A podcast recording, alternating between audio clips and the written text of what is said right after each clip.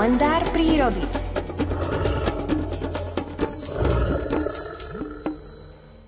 Niekto chodí do prírody počas dňa a niekto aj počas noci. Tým človekom, o ktorom hovorím, je Miroslav Saniga, náš prírodovedec, ktorý je práve na telefonickej linke. Dobrý deň.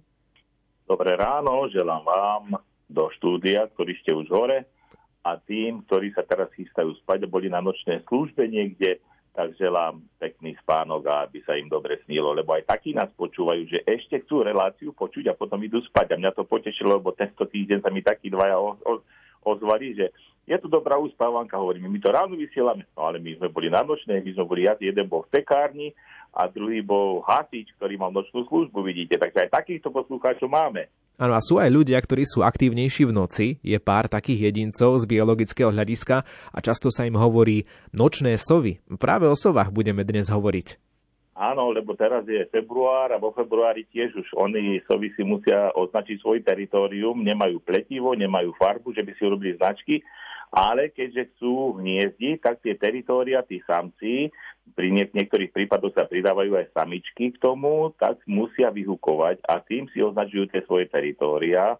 A keďže v noci je viacej ticha ako cez deň, tak aj tie hlasy sú také nápadnejšie. A tak, ak niekto ťuká do počítača okolo 11, nemusí byť ani o 11. Vír skalný, to je najväčšia európska sova, ktorá sa práve ozýva na tom svítaní a zase večer na súmraku. Takže už keď tak začína mrkať teraz okolo pol šiestej alebo ráno, zase okolo šiestej, keď aj sveta, na svetom, že niektorí ľudia ide, už môžu počuť hú, hú, hú, hú, hú, hú, to je najväčšia európska sova, to jeho volanie počuť až na 2 kilometre.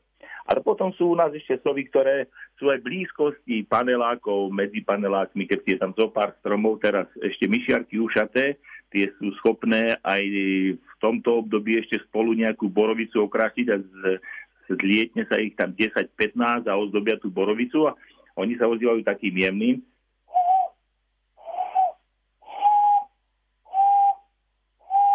takým jedno, jedno, monotónnym. No a potom máme sovu lesnú. Sova lesná to je druh, ktorý nie len podľa toho, že žije v lese, dostala taký názov, ale aj v záhradách, alejách nejakých, alebo zasa nejakých aj takých tých parčíkoch, ktoré Počujeme sa, alebo nie, pretože v danej chvíli ste nám trošku vypadli z vysielania. Halo, halo, ste tam? Hm, žiaľ nie, no už mrzí nás to. Skúsime ale naše rozprávanie o sovách obnoviť. Vydržte, o chvíľočku sme späť.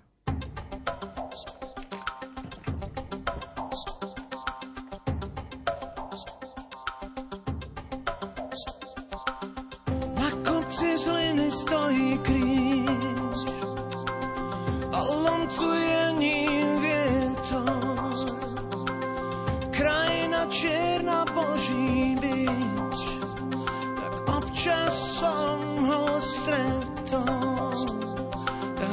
Tak občas som ho stretol.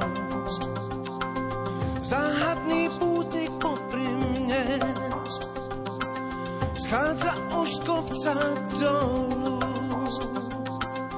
Na pleciach s krížom odchádzaš, možno na inú horu, možno na